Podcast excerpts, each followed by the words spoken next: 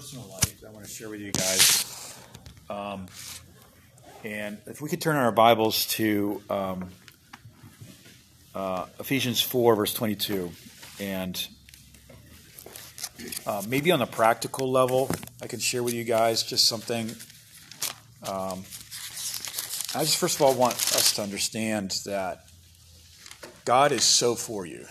That just really needs to be so cleared in our minds that God is so for you. You know, I remember as an 11 year old kid, um, just discovering my Bible and just beginning to read it, and just in the middle of just a lot of interesting family dynamics. And I wish I could have understood that more at that age, um, that God is so for me. And it wasn't something until I learned later when I went to Bible school. And uh, God is so for you as a man, really. He's so for you. And there's so much in this world system that is against men.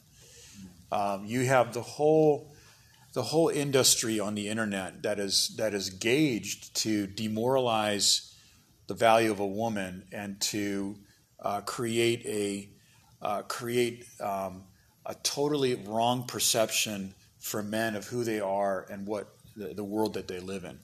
And so, right now, we we we just know that the the whole industry of addictions from A to Z is so it's such a money making um, operation. And that's why, guys, we are not seeing law enforcement the way we should see it happening. Because, I mean, Houston is a super highway from Asia through Mexico into Houston and California. And, and, and I mean, some of these southern states are really just are becoming these um, super highways just for human trafficking uh, and this whole world of just bizarre destruction and trafficking of, of, human souls. And the whole world of sex traffic and this whole industry is is so bent on um, is just so bent on making money off of, of of men who do not understand who they are. And the primary thing that we as men need to understand, primarily, first of all, is what we see Jesus and Peter's conversation in Matthew 16. Jesus asks the he asks the crowd, "Who do men say that I am?"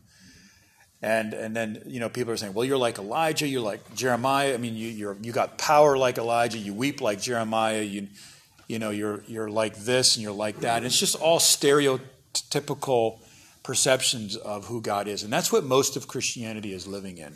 Stereotypical uh, concepts of who who Jesus Christ is. Then he turns to his disciples and he say, "But who do you say that I am?" And Peter, Peter, who is who is always failing, messing up open, open mouth, insert foot, was just a guy that was just like, but there was something that Jesus loved about Peter. and what it was is that there was a lot of sm- smarter guys on the disciple on the disciple team than, than Peter. There were guys that were more proficient, more tact, more tactful in their personalities, maybe more educated. But Peter was the guy that just knew how to take steps of radical faith, and Jesus loved that. And I think that's what pleases God is that Hebrews 11 says that your faith pleases God. And when you and I put our trust, and we wake up in the morning with all of our brokenness and all of our, you know, our wreck inside of our soul that happens because of living in this broken world, and we just, you know, before our feet hit the ground in the morning, uh, we are a success story. You know, we are winners, whether we whether I mean that's the way our days start. I just really want us to understand that God is so for you. You know, in your marriage, in your business, in your personal life, in your mental life, um, everything in this world system is geared to just wear down and destroy the male self-image. Okay, yeah. and that's in the porn industry, that's in the addiction industry, that's in the industry that, you know, and, and, and so I want to just say that first of all, God is so for you. God is so for you. And, and we're going to probably have like 80, 80% or 90% of your thoughts or projections that come to our minds do not reflect, and maybe even more, do not reflect who we are, who we are in Christ.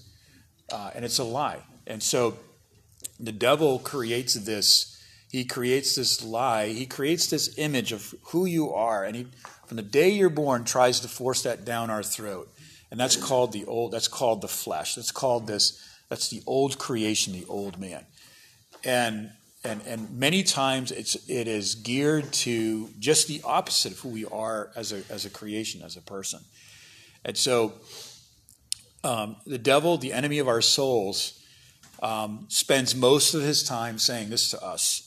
You know, uh, God is, I am not. And he's always hiding behind things. He's always hiding behind circumstances, situations, and he's taking these um, pot shots from us.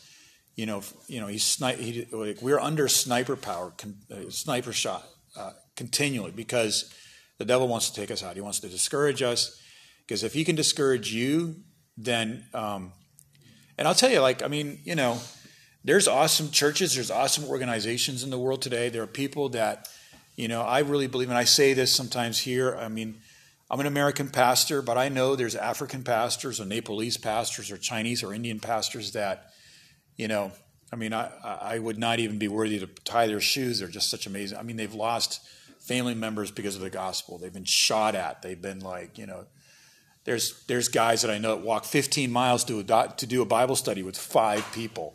You know, he's walking 15 miles 15 miles in the rain to do a Bible study where five people show up. I mean, that's not me. like, I'm not, you know, I mean, you know, I'm not comparing myself to them, but I think just because we're an American, we're Americans, does not mean that we have the corner on the, the, the, the center of, the, of the, the work of the kingdom of God.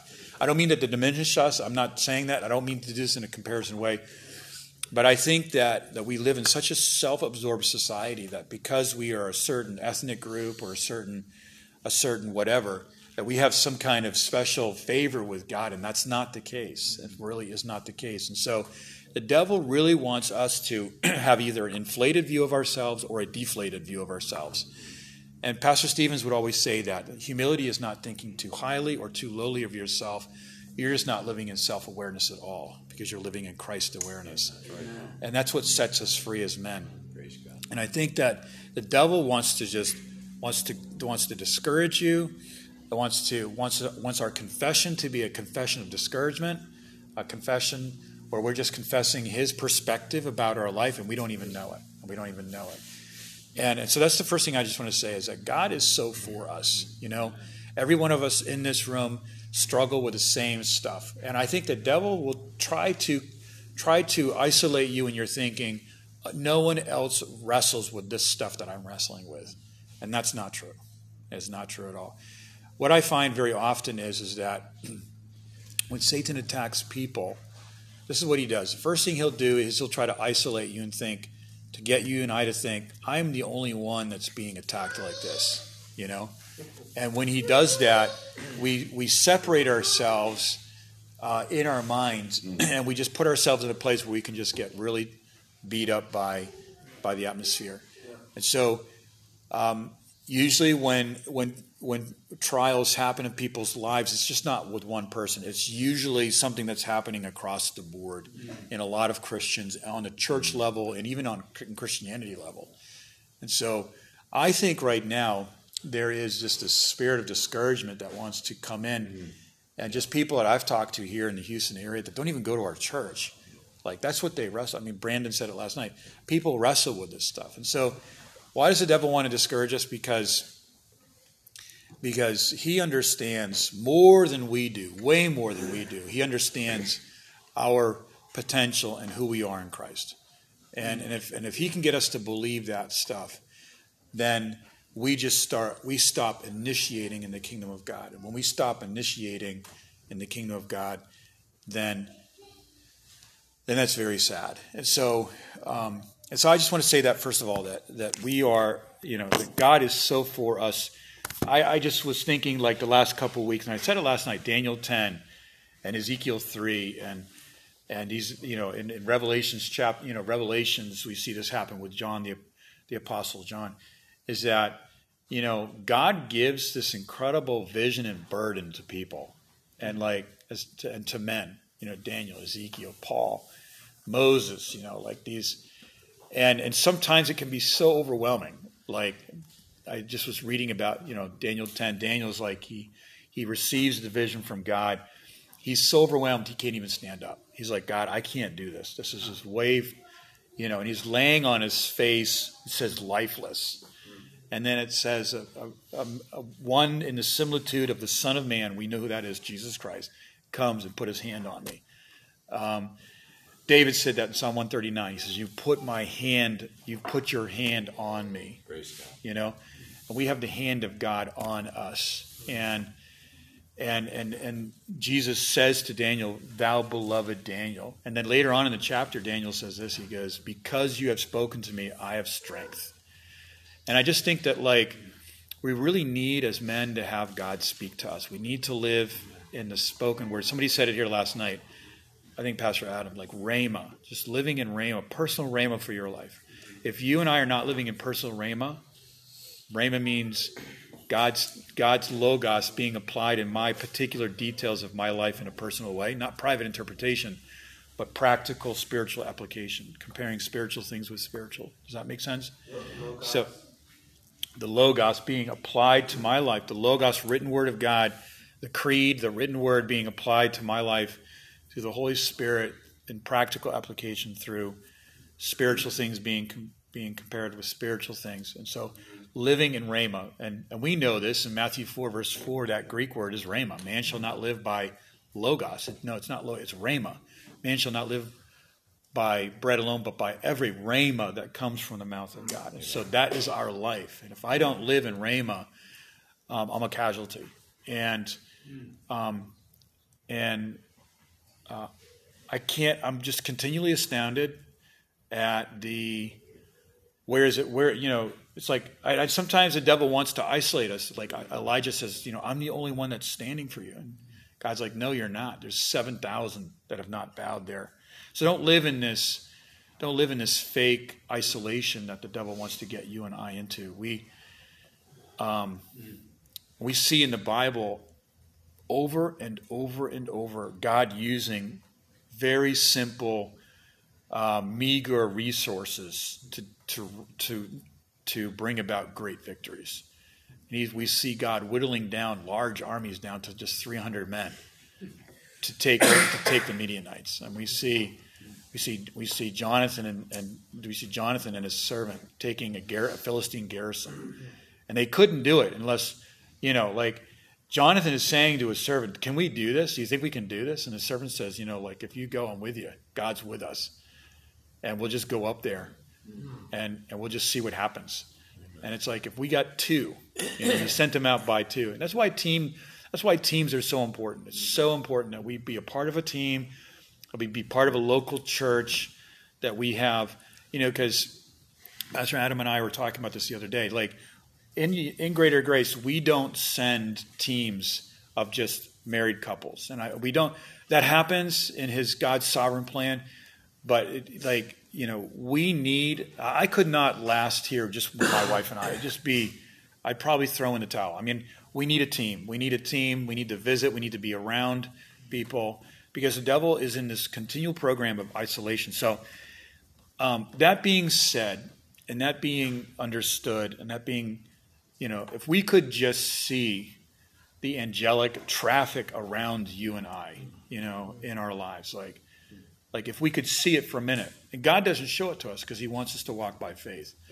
But like you think, you know, you're thinking sometimes about yourself. Well, I'm just so and so, and I'm just a Bible college student, or you know, I'm just along for the ride. And but it's like if you could see the the, the amazing angelic traffic around you, like you remember Elijah and his servant, and God and Elijah prays, you know, and and then God opens the eyes of His servant to see the armies all around them. That's you and I. That's us. You know, that's that's you going to HEB in the morning. You know, it's you on Route 45 driving up. You know, that's like you going to what is it in Baltimore? Kroger's or what do you guys got there? Super Fresh or whatever it is. Giant. Aldi's. Okay. You know, we're like that's you know you walk into. So if like if we could, we is. I mean, if we could see that being said, that being said, the devil is trying to sell to us, and the, the, the package is always the same. It just looks different every year. Until the day we die, he's trying to sell us this package. Um, there's three ways that temptation betrays us. And C.S. Lewis said in his book, the beginning of the Letters, he said this Readers are advised to remember that the devil is a liar. And we often, we can hardly remember too often, for as long as we are in this world, something within us that in Ephesians 4, verse 22, does somebody have that? They could read it. If whoever gets it first, just read it out. That you put off concerning the former conversation, the old man, mm-hmm. Which is corrupt according to the deceitful lusts. It's why is it corrupt? Because of lust. It says, as Peter said, he said that we are delivered from the patterns of the lust patterns of the flesh by the what? The exceeding promises, the precious promises of God. When you and I live in expectation, like we said last night, live in expectation. And this is what I really want to teach our people here in Houston is just have an expectation from God. And we could talk about that on Sunday. I mean, I don't know. Maybe we could talk about that Sunday. It's like this world tells us through technology that you can't have any expectations. And and I think that when we live in a series of disappointments, the older we get, the harder it is for us to believe, you know what, God could do something really great when I turn 80. My, my ministry could just be starting when I turn 80, you know, like mm-hmm. Moses. You know, the devil wants you to believe that in your family, that in your situations, that nothing's going to change, and that you've been down this road so many times, it's never going to change.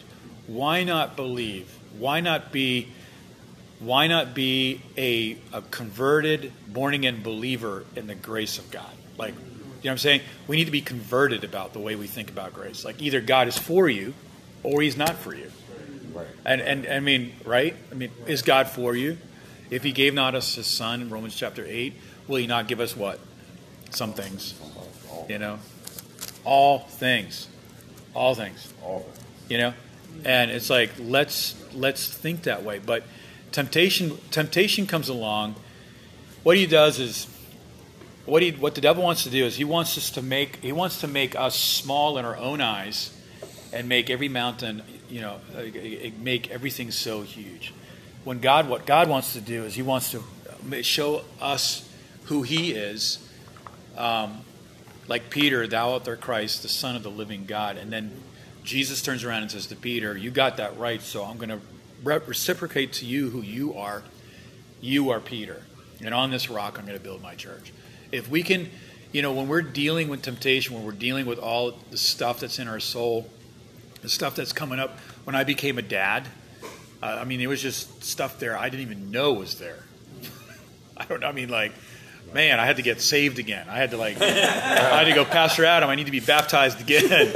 you know, I was just like, man, I mean, are you serious? Like, I remember as a single, I mean, as a married guy doing child raising seminars. I was like, what the heck did I mean? you know, like, I need to go back and read these notes. And I think there are these times when we can get so discouraged about our experience. But we have to remember that don't live in your experience. I think the new movement that we see today, and, and you know, I have Calvinistic friends, I have Reformed friends, I love them. They're, you know, awesome people. But I think that we need to be careful about our theology of sanctification. Our theology of sanctification is not me perfecting myself, right. me working on myself. It's right. never, it's never do better. Our theology of sanctification in greater grace we teach is, is what we see in Philippians, where Paul said, "Work out your own salvation in fear and trembling." But we never read that second verse, do we? For it is God who works in us to, to will and to do of what? His good pleasure. That is our sanctification theology. That's how we teach sanctification.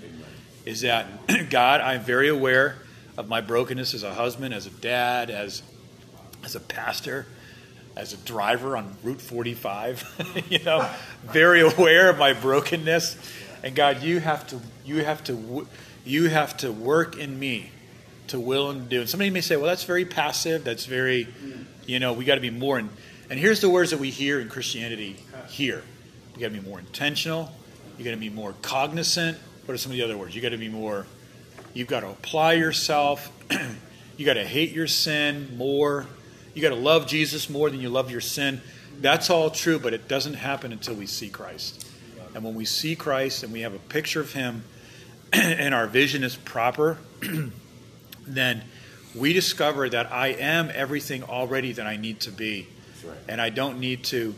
And then what happens? Our, our experience in our life submits to that, yeah. who we are in Christ. And it's not me trying to make my, trying to battle with my experience like a, like an unruly child Praise God. You know, it is me being uh, absorbed with the personhood of Christ and having a vision of Jesus Christ high and lifted up. And when we do that, everything else is in the right place. Here's an example. Do you remember? Do you remember when Jesus is going to feed the five thousand, right? And what does he first do? He, what does he first do before he he has he feeds the five thousand? He says, "Everybody sit down, sit down, and just be quiet. Sit in the presence of Christ." And when we, you know, like if we got stuff in our life, I mean, there's three things that the devil wants to wants us to believe. Number one, that like, um, you know, uh, freedom lies just over the fence of God's guidelines. That's number one. number two, sin holds something essential to our happiness. That's number two. And number three, uh, obedience to God's going to make us miserable. And I think that here's what the devil does, and we read that we see this in Matthew chapter four. You know, this is what we see in Matthew chapter four. Number one, um, that that um, that the, okay, he does three things. He lessens the devil wants to lessen the guilt of sin. He, you know, then he wants to hide the danger of our sin. And then number three, he wants to embellish the pleasure of sin. And these three things happen to us because what he says is like, you know, it's not going to be that bad. You actually deserve this because you've been. he'll he'll come at Jesus and he says, you know what? You're the Son of God. You deserve this. You deserve to take what is in your power to do and to please your flesh. You deserve this because you've just been so beat up and you're just so mis you know, you're not appreciated and you know nobody understands how hard you work and what you're going through. And the devil will just come at us like with this thing like you deserve this. And he'll lessen the guilt of the sin.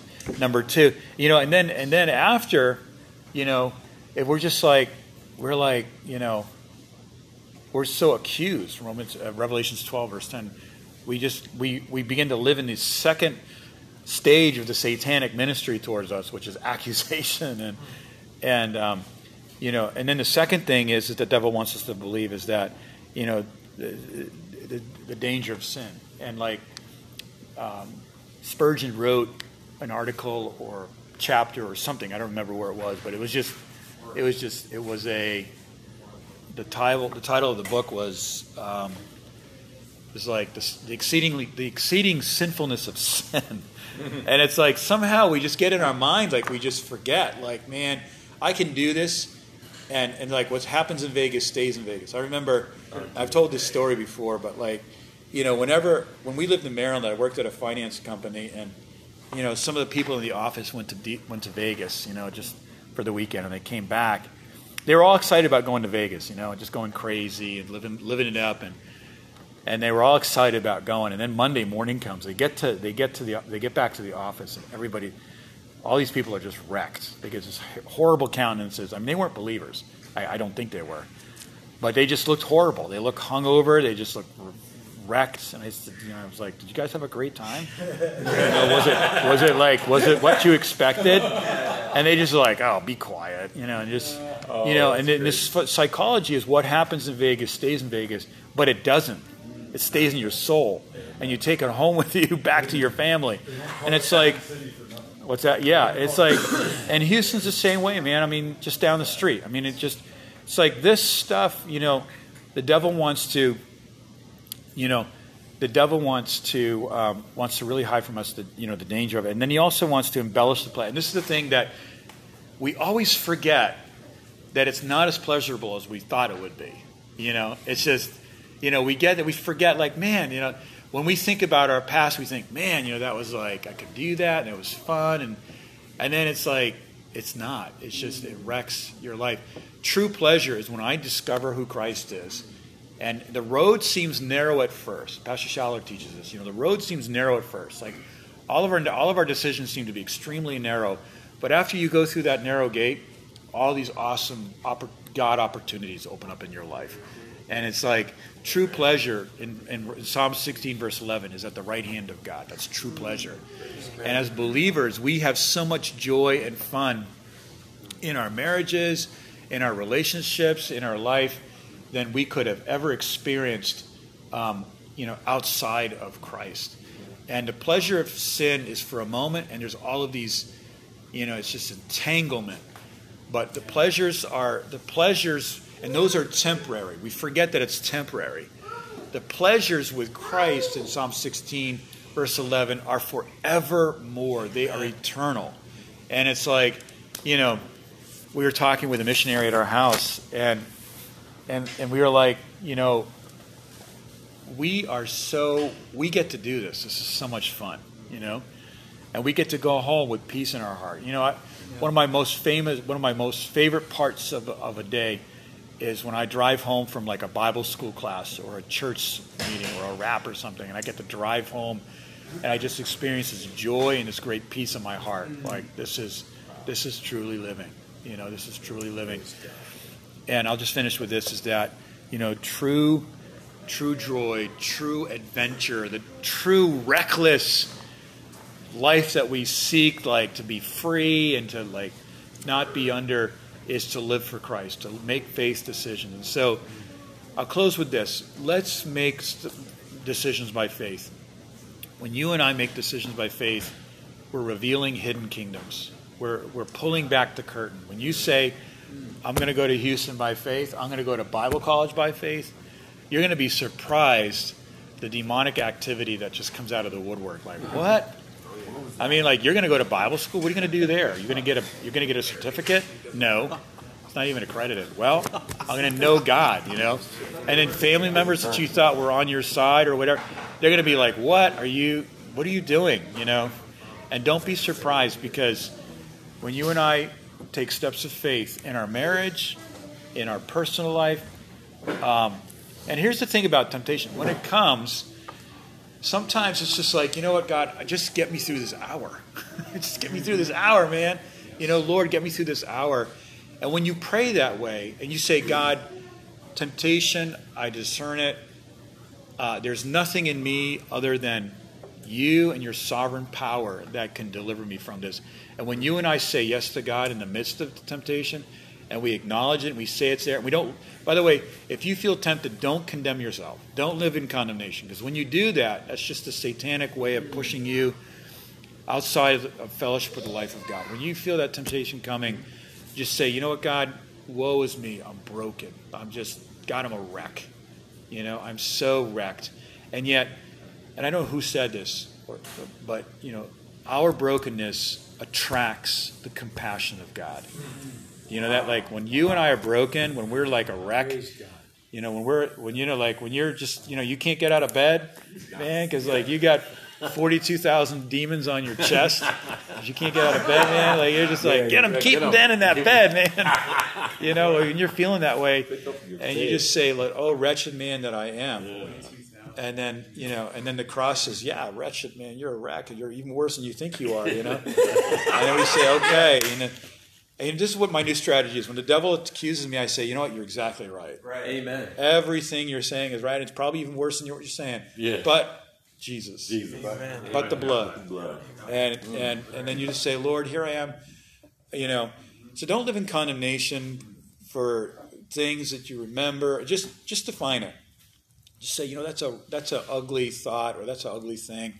And don't live in it because condemnation leads to chain sinning. And Wow. And don't do that. Just, mm-hmm. I think when we get to the place of depression or discouragement or fear or whatever our shame cave is, we get there because there's a moment, probably hours ahead, that we just stop thinking, trusting God about mm-hmm. things.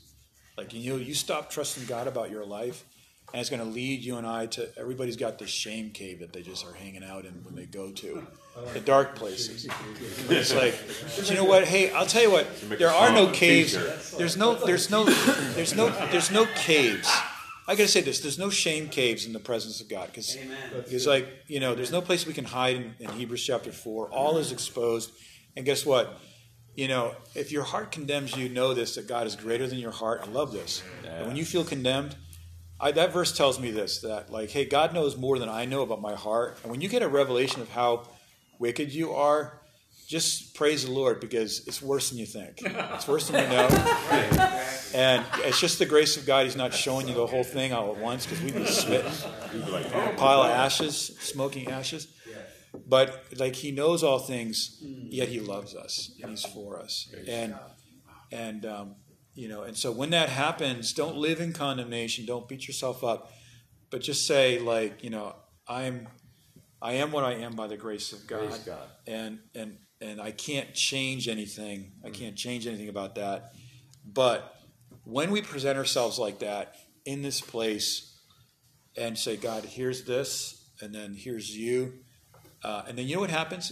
God will just supernaturally create. You know, show up to class. Just come to church. Just show up to fellowship. Go to, you know, don't don't withdraw. Don't make a place for the devil. Live in the promises of God. And when you have no faith, just say, God, I'm my mind in Romans chapter seven is leaning towards you. Is like, you know, is like in your direction. And when we think like that, it's shocking how God will literally create circumstances. You'll get a phone call, or you'll be out the door and you'll run into somebody and share the gospel. I mean, there's going to be opportunities that will deliver you from that from that stuff. Just don't, you know, don't uh, don't live in it because we that's not who we are. Like that is no longer who you and I are. And let's remember that there's an anointing in our. I'll close with this. There's an anointing in our life, and that the anointing is is something that that is the most priceless thing that we possess. You know, Martin Luther said this: that my call is everything. I am nothing. You know, it's just been a theme in my in my life just over the years that what I have, my calling, my calling to fellowship with Christ, my calling to this body, my calling to serve God, my my calling in my marriage, or my lack of my marriage, or whatever it is, like is sacred, and and don't sell it out. Don't sell it out. You know. Um, so let's encourage ourselves when we talk to people here in, in Houston, when we knock on somebody's door. Um, I'll tell you kind of how we do it. Can I shut this off? Can I end this now? All right, because I'm done. You're on. You're live. Wow, thank you, Lord Jesus, for um, this an amazing, amazing conference week in Houston, Texas. Boy, God, we're alive and we're um, alive. And God, because we're alive, we thank you, Lord, for just the amazing fellowship, the unity that we're having with the men and women here today. And God, we have a thought that we want to, um, you know, open up so that we can all just see, like your heart behind it, God, what it is that you will have us to like really take away. And we, we came we came seeking you first, God. We came, you know, hearts prepared, God, for you to for you to speak to us now. God, speak to us through this word in Christ's name, Amen. Well, Amen. I was I was thinking, um, you know, about the subject. You know, Pastor Jason gave me a thought, and and I kind of got several thoughts, but I just wanted to share a little testimony first. And um, it's very interesting what the devil will have us think about, you know, being a man, right?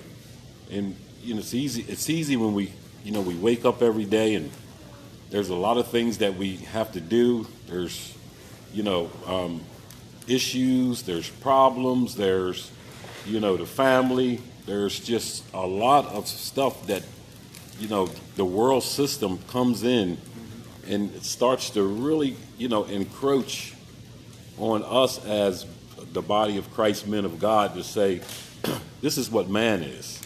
This is how man should function.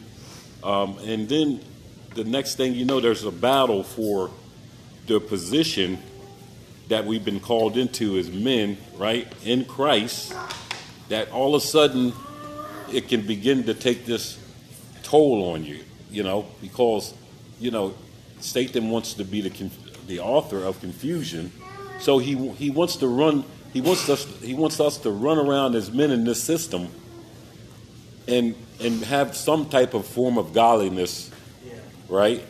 But yet denying the power thereof. And this is what I've been finding, like, you know, as I've been walking with God for, you know, over 25 years, is that, you know, um, there's there's a system that's higher than the world system. And the beautiful part about what it is is that Christ, when he came, he really came he really came to do something. And he did it in Genesis. Right? He really he really came to uh, re- take back, you know, um, the man of God who God created, that Satan came and he had dominion for a season, right? And kept people captive in this system of darkness so that he thought that he was the ruler. But then we, we understand like Jesus' position why he came was to really, you know, bring us out of that system of, you know, psychological warfare, I call it, right? That we can live in a higher place in a place where it's different. And um, then it was, the battle was on, right? And that battle began where? It began in Matthew's chapter 4. And when the, Jesus was doing amazing, you know, uh, miracles and casting out demons and doing all these things, and his disciples says, "Man," he said, "Why can't we do that? How did you do that?" Right? And it was, you know, a lot of questions behind the authority that he had. But you know, when I thought about like this strong man here in this in this uh, cha- in this chapter and verse, and I really looked at this picture really carefully because isn't it crazy how like you know people says you got to be strong, right? So it automatically puts this this responsibility on us as men, you know, husbands, you know, families. Here's what a man is. And, um, and if you're not if you're not a real strong man, then you must be what? A failure, or the opposite of strong is what? Weak. Weak, right?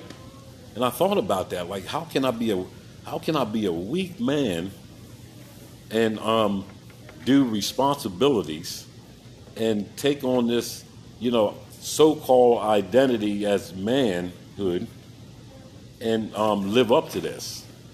And then I realized that I, I couldn't do it. But then in the place where God uh, has called us, um, he said, I got grace, I got grace men now, right? He says, now that you are grace man, let me show you a new and living way. That's that's different than what this man is. Because see, this man um, was um, battled right in um, the wilderness with Satan, when Satan and Jesus Christ were uh, in the wilderness, Jesus says, "I'm gonna, I'm gonna take this strong man and I'm gonna bind him, right? I'm gonna enter into his house, and I'm gonna take back everything that God said belongs to God, right? And that was mankind, right? So we see that here in Matthew's chapter um, 12, verse 29. It says." Or how can one enter a um, strong man's house and plunder his goods unless he first binds the strong man, right? And this picture really gives us an insight on uh, how Jesus Christ, you know, he had to go into the wilderness, right? I call it the wilderness of life, right? That's where every temptation known by man that we would face in the human reality that Christ would go into this place and be tempted at all points. And, and that temptation had you and I in mind. That we as men were always tempted to be something else other than what God's created us, created us to be. Right? Like Jesus Christ went in the wilderness and shattered this man to pieces. And how did he do it? He did it in his weakness. Right? He didn't go in with weapons. He didn't go in with knives. He didn't go in with, you know, all these things that we could use and behind it and come out and say, this is what made me strong is because I had a knife and I took the guy out, right? But the, the warfare he showed us was he was weak, but he had something behind that weakness that made him strong, and that was his father, right? God Almighty sent him in the plan to really, um, you know, do this battle in such a way where it looked like he was not a man that I would want to choose to do battle for me. Aren't you going to do anything? Aren't you going to fight the devil? You know, you got power. You, you, I mean, now, like you are from heaven. Uh-huh. Like, just set the woods on fire. Right? You know, and let's get this over. And then we can write our message like Jesus used swords, he used bullets, he used guns, and then all of a sudden now that fits my scope of manhood. But really, Jesus didn't do that, right? He says, you know, I'm going to use this weapon of warfare to bind the strong man. Have anybody ever seen Men in Black before? Did you see that movie? It was pretty crazy, right? Like Will Smith, he had to deal with all these aliens. They were, you know, they were like coming from like different places and they were like, you know, and, and, and he had to protect the earth, and he had to like, you know, protect the lives of people, and he um, he had a responsibility. Like, how is he going to fight this war? You know, like I've never seen it before. It's different. They're not using the same weapons we're using. And this is pretty much what God is saying to us: is that, you know, for us to go in um, to this strong man's house to take back what God has given us territory.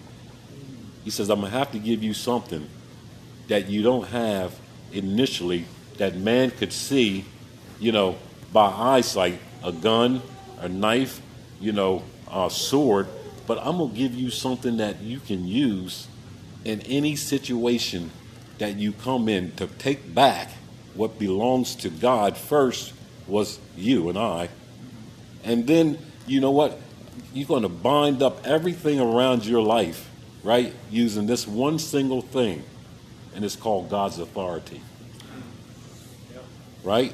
God gave us the authority based in the reality of where He took us out of a system that was saying, This is who's in charge. And He's saying, Now, right? You're over Satan because guess who was over Satan? Jesus Christ. He says, mm-hmm. you know, you know, Satan has nothing over me.